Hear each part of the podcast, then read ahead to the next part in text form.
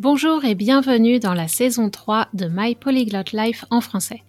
Un podcast pour les personnes qui ont appris ou qui apprennent le français à un niveau intermédiaire et avancé et veulent se perfectionner. Tu es curieux ou curieuse, tu aimes explorer différents sujets liés aux grandes questions de société, notamment les perspectives féministes et décoloniales. Tu t'intéresses peut-être aux cultures francophones, en particulier de la France et du Québec Peut-être prépares-tu un examen comme le DELF, le DALF, le TEF ou le TCF et tu recherches des ressources adaptées et motivantes. Alors ce podcast est pour toi. Je suis Cathy Intro, coach de français certifié Neurolanguage, et dans ce podcast, j'aimerais te permettre d'améliorer ta compréhension orale et ton vocabulaire et partager mon expertise de l'apprentissage efficace des langues étrangères. Plus que tout, j'espère te faire réfléchir et éveiller ton désir de discuter en français de sujets complexes, avec confiance. Si tu aimes ce podcast et veux le soutenir, laisse une note et un commentaire sur Apple Podcast et parle-en à tous tes amis et à tes profs. Retrouve la transcription de cet épisode et toutes les archives sur mon site français.mypolyglotlife.com. Bonne écoute! Bonjour, voici le dernier épisode sur l'immigration pour boucler la boucle de cette série. Boucler la boucle, c'est apporter une conclusion sur un sujet dont on a discuté de plusieurs aspects. Il y a l'idée d'avoir fait le tour de la question, c'est-à-dire d'avoir exploré une problématique, une question, et finalement d'arriver à une conclusion. En anglais, on pourrait dire to wrap things up. Une boucle, c'est un cercle, a loop et aussi la pièce qui permet d'attacher une ceinture de pantalon. Donc, si la boucle est bouclée, ça veut dire que la présentation sur le sujet est terminée. Bien sûr, on pourrait parler d'autres aspects liés à l'immigration, mais je les garde pour d'autres épisodes dans le futur.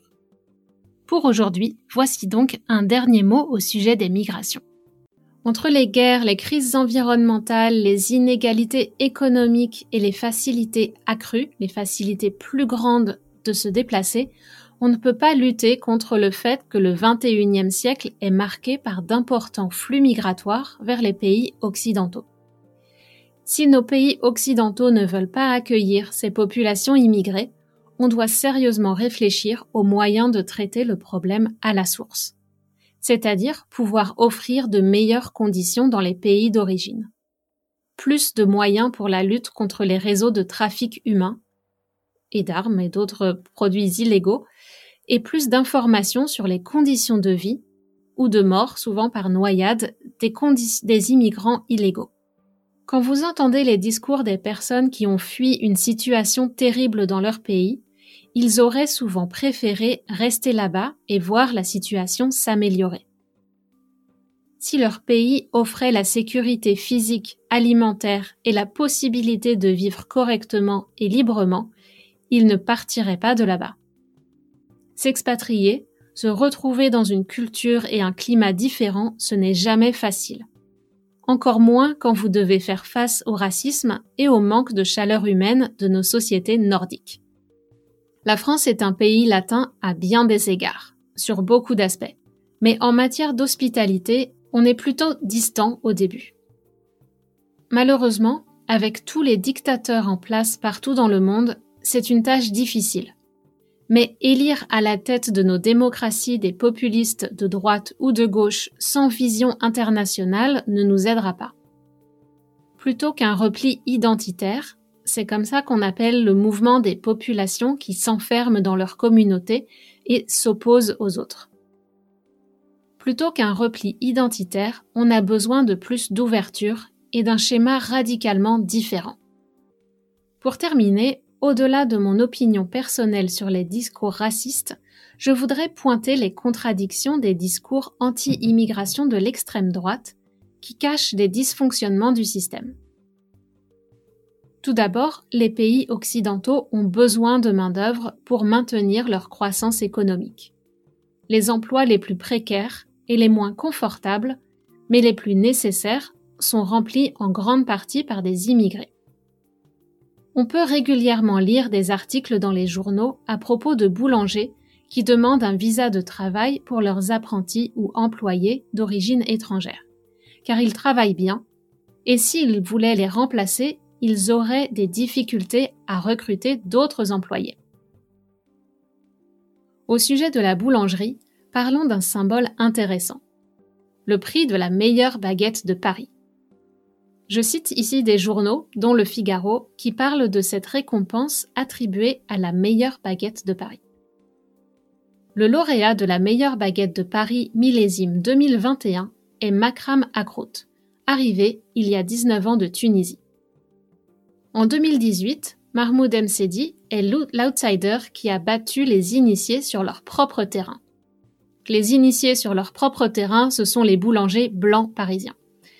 En 2017, Sami Bouatour, lui aussi fils d'un immigré tunisien, a remporté le prix de la meilleure baguette de Paris. Il y a trois ans, c'était un boulanger d'origine sénégalaise, Djibril Baudian, lauréat en 2010 et en 2015. Deux ans avant, c'était un autre Tunisien. La liste est longue. C'est en référence à cela qu'Anne Hidalgo, la candidate socialiste qui est actuellement la maire de Paris, a déclaré Les immigrés viennent aussi contribuer à la fabrication du pain des Français. Dans certains secteurs, la restauration, la construction, l'économie de style Uber, le recours à une main-d'œuvre clandestine permet de contourner le droit du travail et de réaliser des économies en payant au noir. Payer au noir ou au black, ce n'est pas payer à une personne noire, mais ça veut dire payer en dehors du cadre légal. Payer en cachette. Dans la ville de province de taille moyenne de mes parents, heureusement que des dentistes, ophtalmos, ça ce sont les docteurs pour les yeux, médecins et prêtres venus de l'étranger, notamment de la Roumanie, sont arrivés. Même avec leur contribution, il faut souvent attendre plusieurs mois pour obtenir un rendez-vous avec certains spécialistes. Et ce n'est pas rare d'entendre des commentaires du style ah, La docteure est roumaine, mais elle est compétente. Ou alors Il est sénégalais, mais il anime bien la messe et il est très gentil. Ça part d'un bon sentiment, faire un compliment mais c'est ce qu'on appelle du racisme ordinaire. Être surpris que la personne étrangère venue de Roumanie soit compétente, ou alors comparer une personne étrangère à une référence nationale, c'est quand même un peu du racisme. C'est ce, qu'on appelle du racisme inconscient, très souvent. En fait, cette statistique et cette liste de boulangers immigrés qui fabriquent les baguettes parisiennes, ça révèle un problème de société beaucoup plus profond, et l'immigration est la solution de facilité à court terme pour le régler. Mais si nous ne sommes pas prêts à faire face aux conséquences de cette immigration, alors on doit se poser des questions sur le système.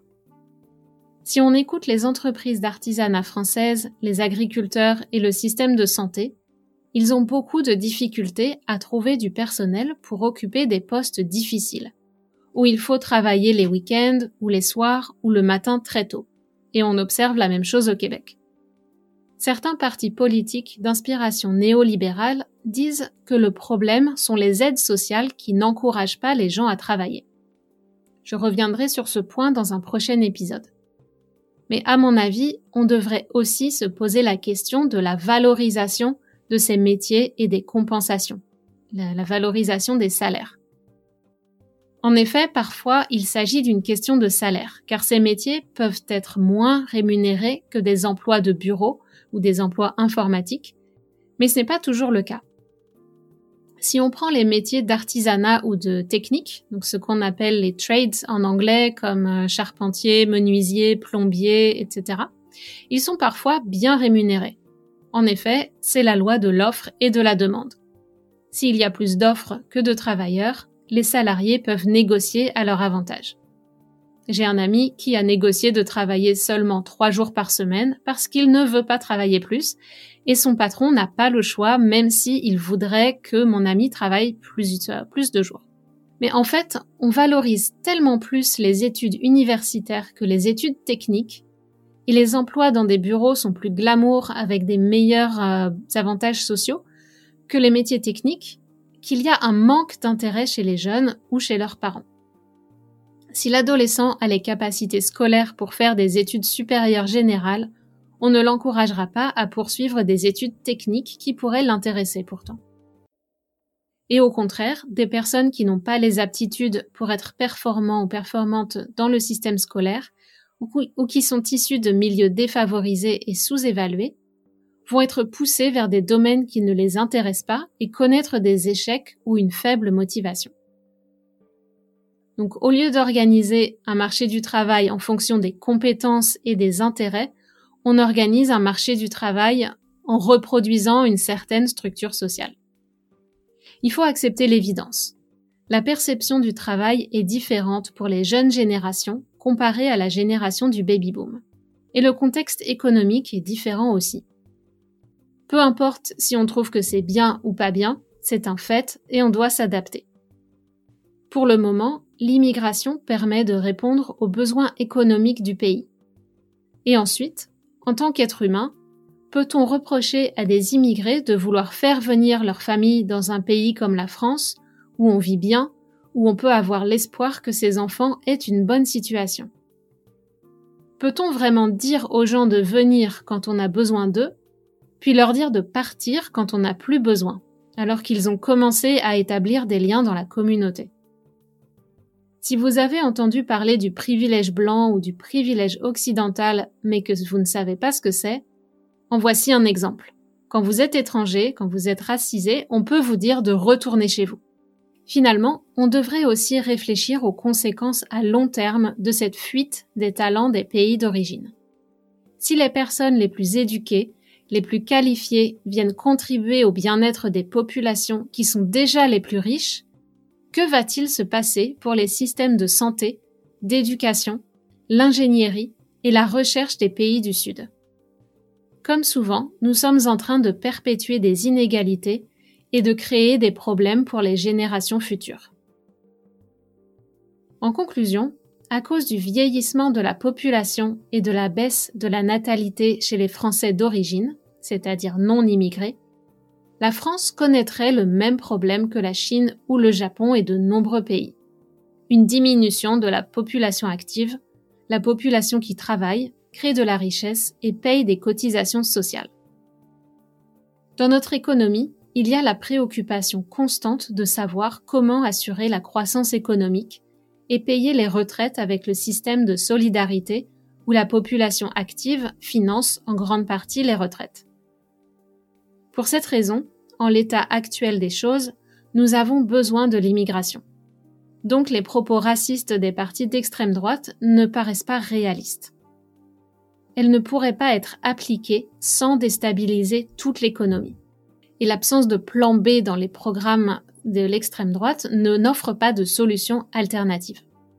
C'est le problème du populisme, des promesses, des promesses, mais rarement en relation avec les exigences de la réalité et dans le cas des partis français, des mesures racistes et injustes qui accentuent les divisions dans la société au lieu de chercher à créer une identité française du XXIe siècle. Pour terminer, je vous invite dans l'espace Patreon pour découvrir quelques recommandations de liens utiles en lien avec le thème du mois et la traduction en anglais de cet épisode pour vérifier la compréhension si besoin. Je vous donne rendez-vous sur la France le mois prochain avec la présentation des concepts de gauche et de droite en France et ce que ça veut dire. Et en attendant, découvrez un prochain épisode sur l'histoire du Québec absolument passionnant. À bientôt! Voilà, si vous aimez ce podcast, n'oubliez pas de vous abonner et d'en parler autour de vous, et je vous dis à très bientôt sur My Polyglot Life en français.